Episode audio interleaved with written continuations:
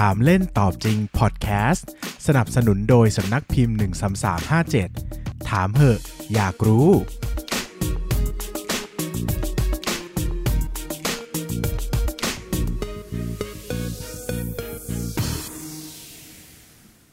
สวัสดีครับ ยินดีต้อนรับเข้าสู่รายการถามเล่นตอบจริงพอดแคสต์รายการที่จะชวนทุกคนมาตั้งคำถามแบบเล่นแต่หาคำตอบกันอย่างจริงจังนะครับ วันนี้นะครับก็ได้แรงบันดาลใจในการพูดเรื่องนี้มาจากกระทู้พันทิปหนึ่งกระทู้นะครับ ก็เขาตั้งคำถามไว้ว่า เวลาเรากินยาเนี่ยยาจะรู้ได้ยังไงว่า กินไปรักษาตรงไหนอะใช่ไหมเช่นสมมติเราปวดแขน วันนี้ปวดแขน ก็กินยาแก้ปวดตัวเนี้ยพรุ่งนี้ปวดขาก็กินยาแก้ปวดตรงนี้อ้าวแล้วแล้วยาแก้ปวดรู้ได้ยังไงว่าวันนี้ต้องไปแขนพรุ่งนี้ต้องไปขานะครับ ก็เลยมาเป็นที่มาของท็อปปีกวันนี้นะครับ ก็คือยามันรู้ได้ยังไงว่าเรากินมันเพื่อไปรักษาตรงไหนของร่างกาย ก็ต้องเล่าก่อนนะครับว่ารายการเราเนี่ยไม่ได้เป็นการรายการเศรษฐกิจการเมืองนะครับ อย่างเดียวก็มีวิทยาศาสตร์มีอย่างอื่นด้วย ก็เป็นรายการวาไรตี้นะครับที่ผมอยากจะมาแนะนำหนังสือรวมไปถึงพูดคุยประเด็นต่างๆ ดังนั้นเนื้อหาก็จะมีความเปลี่ยนแปลงไปเรื่อยๆ ในแต่ละสัปดาห์ ก็ยังไงก็อยากจะให้ลองได้เขาเรียกว่าอะไร เปิดใจในการลองฟังเรื่องใหม่ ๆ ดูบ้างนะครับ หมายถึงว่าอาจจะได้ไม่ได้เป็นความรู้ด้านการลงทุนเพียงอย่างเดียวนะครับ แต่ก็ฟังแล้วก็เปิดสมอง เปิดแนวคิดต่างๆ ได้ดีนะครับ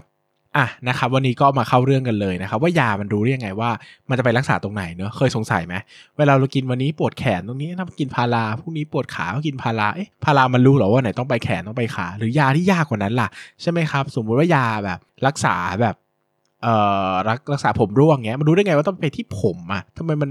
ทำไมมันมันไม่ไปที่หนวดเหรอ หรือว่ามันมันมันไม่ไปที่ขนอื่นในร่างกายเหรอนะครับ ก็วันนี้ก็จะมาพูดคอนเซปต์โดยภาพรวมด้วยกันนะครับ ต้องอธิบายอย่างนี้นะครับ เวลาที่นักเภสัชวิทยานะครับ หรือว่าเภสัชกร หรือว่าคนต่างๆ ที่ทำงานในการดีไซน์ยา หรือว่าการหายามาเอามารักษาเนี่ยเขาต้องพยายามรักเขาต้องพยายามเลือกยาที่มันมีความเฉพาะเจาะจงกับ บริเวณที่ต้องการใช้ออกฤทธิ์ที่สุดนะครับ แต่มันก็จะมีแบบเจาะจงมากๆ กับเจาะจงน้อยๆนะครับ ก็จะมีลักษณะที่แตกต่างกันออกไป แต่ประเด็นที่จะทำให้ยารู้ได้ว่าต้องไปรักษาที่ไหนเนี่ย มันเบสออนขึ้นอยู่กับความรู้อยู่ 2 องค์ประกอบด้วยกัน ส่วนแรกคือ pharmacokinetics กับส่วนที่ 2 เรียกว่า pharmacodynamics นะครับ ฟังแล้วจะดูยากนิดนึงว่าเฮ้ยอะไรคือ pharmacokinetics อะไรคือ pharmacodynamics นะครับ pharmacokinetic เนี่ยแปลเป็นภาษาไทยก็คือศาสตร์ที่ว่าด้วยการที่ร่างกายทำกับยานะครับ หมายถึงว่า เช่น เวลาเรากินยาเข้าไป แล้วน้ำย่อยเราไปทำให้ยามันแตกตัวไงนะครับ ก็เรียกว่าเป็น pharmacokinetics นะครับเอ่อเรียกว่าเป็นภาษาไทยก็จะเรียกว่าเภสัชจรณศาสตร์เนี่ยซึ่งฟังเราประหลาดกว่าเดิมก็ไม่ต้องจำก็ได้เอาแปลแปลว่าง่าย ๆ ว่าอย่างแรกนะครับ ก็คือเราจะต้องศึกษาให้ได้ก่อนว่าตัวเราทำอะไรกับยาบ้างนะครับ ดังนั้นเนี่ยถ้าตัวถ้าร่างกายเราเนี่ยมีการ เขาเรียกว่าแบ่งแยกหรือว่าทำให้ยาแต่ละชนิดที่เข้าไปในร่างกายเนี่ยกระจายไปแต่ละส่วนในร่างกายไม่เหมือนกันนะครับ นั่นก็จะเป็นเหตุผลที่ทำให้ยาเนี่ยสามารถเลือกได้ว่าจะไปออกฤทธิ์ที่ไหน ยกตัวอย่างสุดยอดความคลาสสิกที่หลายคนน่าจะรู้จักยากลุ่มนี้ดีนะครับ ก็คือยาที่ชื่อว่ามอร์ฟีนกับโคดีอีนความจริงมอร์ฟีนกับโคดีอีนเป็นยาที่มีโครงสร้างคล้ายกันมาก ๆนะครับ ต่างเพียงแค่หมู่เมทิลเพียงหมู่เดียวนะครับ ก็คือต่างกันน้อยมากนะครับ แต่ ยามอร์ฟีนเนี่ยเป็นยาที่ใช้ในการแก้ปวดได้ดีมากนะครับ แก้ปวดได้ดีมาก ในขณะยาโคดีอีนเนี่ยใช้ในการแก้ไอเป็นหลักนะครับอะเราก็ตั้งคำถามว่าเฮ้ยทำไมยาที่คล้ายกันมาก มันถึงแก้ปวดแล้วก็แก้ไอได้ แตกต่างกันนะครับคำตอบก็คือจริงๆ มอร์ฟีนเนี่ยก็แก้ไอได้นะนะครับแต่คนไม่ค่อยจ่ายมอร์ฟีนในการแก้ไอเท่าไหร่ เพราะว่ามันติดง่ายนะครับคือยามอร์ฟีนมันคือยาเสพติดนะครับมันออกฤทธิ์ต่อสมองค่อนข้างเยอะนะครับทำให้เราเสพติดง่าย ดังนั้นเนี่ยอ้าวแปลว่า 2 ตัวนี้ based on คือมันแก้แก้ไอได้เหมือนกันทำไมคนถึงทำไมหมอหรือว่าเภสัชถึงจ่ายโคดีอีน แต่ไม่จ่ายมอร์ฟีนนะครับคำตอบก็คือโคดีอีนเนี่ยส่งผลต่อสภาพสมองน้อย หรือว่าส่งผลต่อ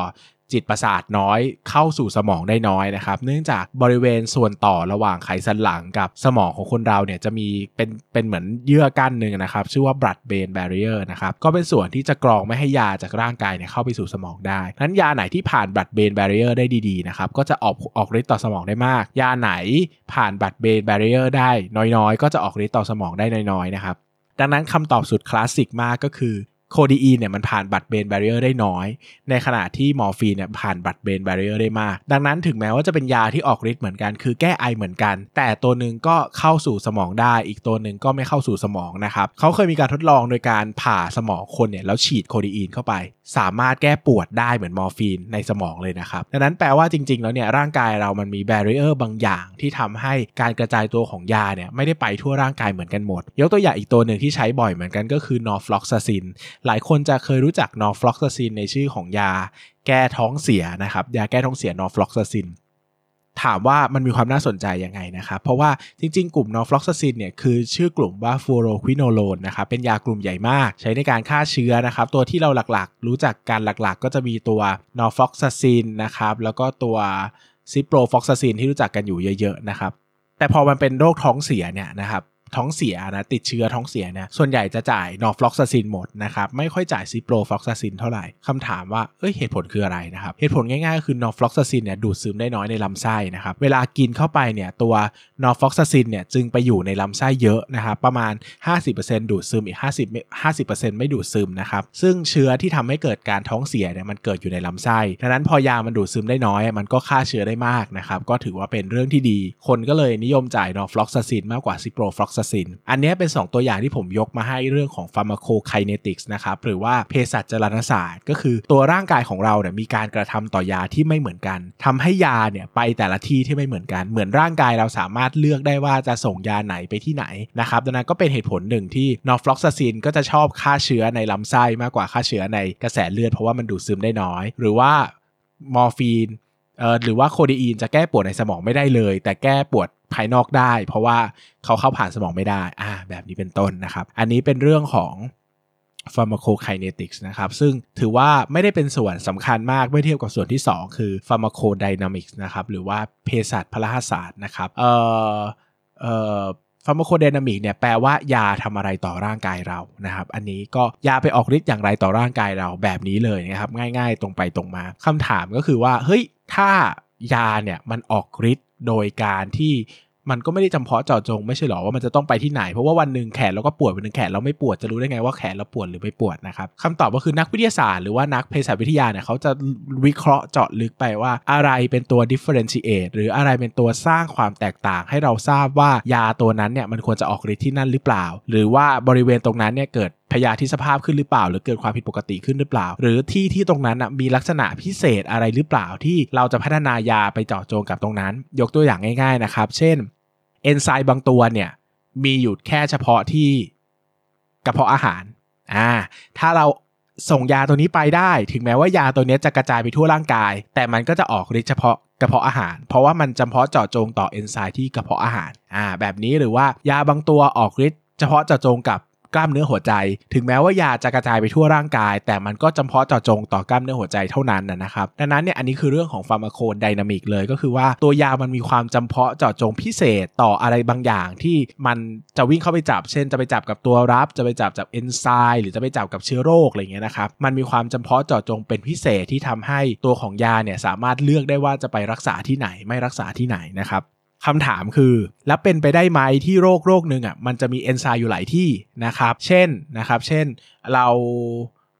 เราอยากรักษาที่ไตอะ อะแต่มันมีเอนไซม์ที่อยู่ที่ตับด้วยอะมันจะไป 2 ที่ได้ไหมนะครับคำตอบก็คือได้นะครับ ดังนั้นเนี่ยโดยส่วนใหญ่เราจะทราบกันว่า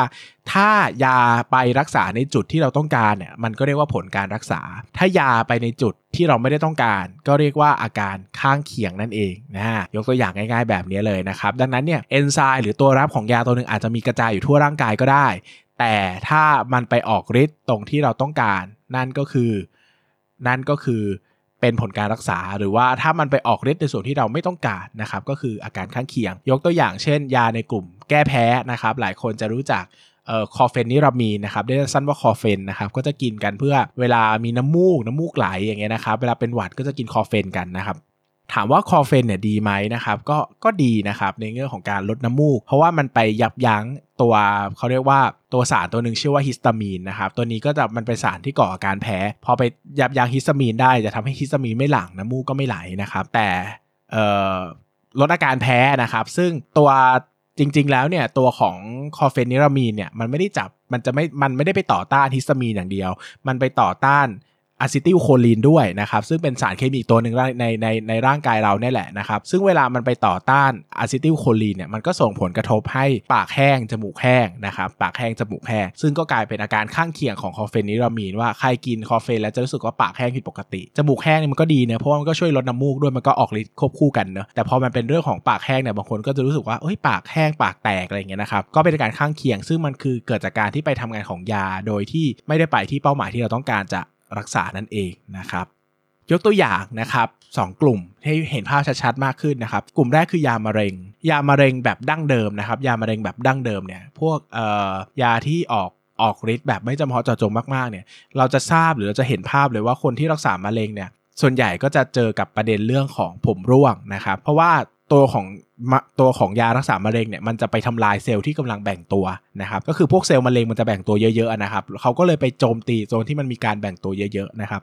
ดังนั้นเนี่ยยามะเร็งเนี่ยก็จะไปทำลายเซลล์ที่มีการแบ่งตัวเยอะๆได้มากนะครับ ซึ่งเซลล์ที่มีการแบ่งตัวเยอะๆมากๆในร่างกายเราเนี่ย นอกจากจะมีเซลล์มะเร็งแล้วเนี่ย อีกเซลล์หนึ่งที่เจอมากๆก็คือเซลล์เส้นผมนะครับ ก็จะทำให้ผมร่วงได้มากเลย เพราะว่ามันจะไปทำลายให้เซลล์พวกนี้ตายนะครับ ซึ่งก็เป็นเป้าหมายหลักของ กลุ่มยามะเร็งเลยก็คือทำลายเซลล์ที่มีการแบ่งตัวดีๆ ถ้ามันไปทำลายยาที่มีเซลล์ที่มีการแบ่งตัวดีๆ ที่เป็นมะเร็งมันก็คือผลการรักษาใช่ไหมครับ แต่เวลามันทำให้ผมร่วงเนี่ย อันนี้ก็กลายเป็นอาการข้างเคียงไปเลยนะครับ ซึ่งถามว่าถามว่าดีไหมนะครับ ก็จริงๆแล้วก็ไม่ค่อยดีมากที่มันออกฤทธิ์กว้างจนเกินไป หลังๆก็จะมียามะเร็งที่ออกฤทธิ์เฉพาะเจาะจงมากๆเลยนะครับ จับเฉพาะตัวนี้เท่านั้นที่ตรงนี้เท่านั้นนะครับ แต่มันก็จะแพงมากนะครับ ดังนั้นเนี่ยยากลุ่มนี้มันเลยใช้กันเยอะเพราะว่ามันถูกกว่า ก็อาจจะต้องทนอาการข้างเคียงหน่อยนะครับ หรือตัวยาตัวสุดท้ายที่เราจะพูดถึงนะครับก็คือตัวยาที่หลายคนตั้งคำถามว่าเฮ้ยมันรู้ได้ไงว่าเราปวดแขนหรือปวดขานะครับความจริงแล้วเนี่ยจริง ๆ แล้วยามันรู้ เพราะว่ายานะครับต้องอธิบายก่อนว่ายาแก้ปวดที่เราอาจจะรู้จักกันเช่น ibuprofen นะครับที่เราจะกินกันบ่อยๆเม็ดสีชมพูเนี่ยมันเป็นยาที่ออกฤทธิ์นะครับที่ที่เอนไซม์ตัวหนึ่งนะครับ ชื่อว่า cyclooxygenase นะครับ อันนี้ก็พูดให้มันดูแบบมีอะไรขึ้นมาในนิดนึงนะครับ cyclooxygenase เนี่ยเป็นเอนไซม์ที่ทำให้เปลี่ยน สารตั้งต้นนะครับให้เป็นสารที่ก่อให้เกิดอาการเจ็บปวดอาการอักเสบนะครับ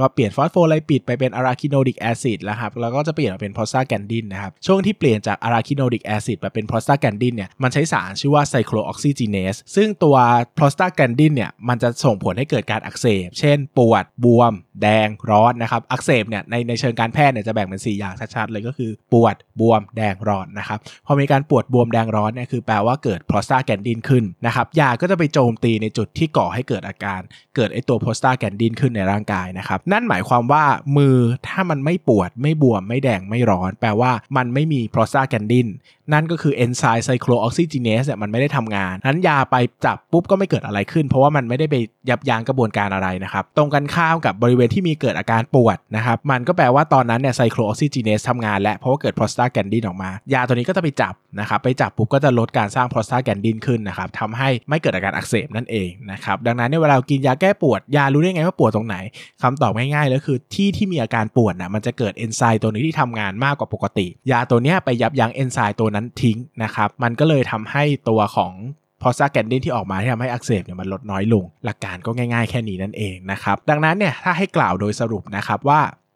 ยาเนี่ยรู้ได้ยังไงว่ากินเข้าไปแล้วต้องไปรักษาตรงไหนนะครับคำตอบก็คือใช้หลักการ 2 อย่างก็คือหลักการของ pharmacokinetics แล้วก็ pharmacodynamic นะครับดังนั้นเนี่ยยาแต่ละตัวเนี่ยมีคำตอบไม่เหมือนกันเลยนะครับเพราะอาจจะเป็นเหตุผลทาง pharmacokinetic ก็ได้ หรือเป็นเหตุผลทาง pharmacodynamic ก็ได้นะครับก็ต้องไปเลือก ดูเหตุผลแต่ละตัวเลยว่าตัวนั้นเนี่ยมันเป็นเหตุผลด้านไหนเป็นสำคัญ ซึ่งโดยส่วนใหญ่จะเป็นมาทาง pharmacodynamic มากกว่านะครับดังนั้นเนี่ยวันนี้ก็เป็นความรู้เชิงเภสัชวิทยาที่แบบแน่นปึกแล้วก็แบบจ๋ามากนะครับซึ่งผมก็อยากจะทำรายการให้มันดู nerd nerd หน่อยมันดูมีอะไรแบบลึกๆ ยากๆหน่อยนะครับเป็นการตอบสนองความต้องการส่วนตัวของผมเองนะครับซึ่งผมอยากพูดอะไรที่มันแบบไม่ใช่เรื่องการลงทุนบ้าง แล้วก็เป็นเรื่องที่ผมอยากพูดแต่เป็นเรื่องที่แปลกๆใหม่ๆบ้างสนุกสนุกบ้างนะครับซึ่งผมเป็นชอบคนชอบเลยเนิร์ดๆพวกนี้มากนะครับซึ่งแน่นอนนะครับวันนี้ เรามันเป็นรายการแนะนำหนังสือเนอะมันจะไม่แนะนำหนังสือก็ไม่ได้นะครับดังนั้นเนี่ยผมก็จะมาพูดถึงหนังสือเล่มหนึ่งนะครับชื่อว่าสงครามที่ไม่มีวันชนะประวัติศาสตร์การต่อสู้ระหว่างมนุษย์ และเชื้อโรคนะครับเขียนโดยนายแพทย์ชัชพล เกียรติขจรธาดานะครับซึ่งก็เป็นนักเขียน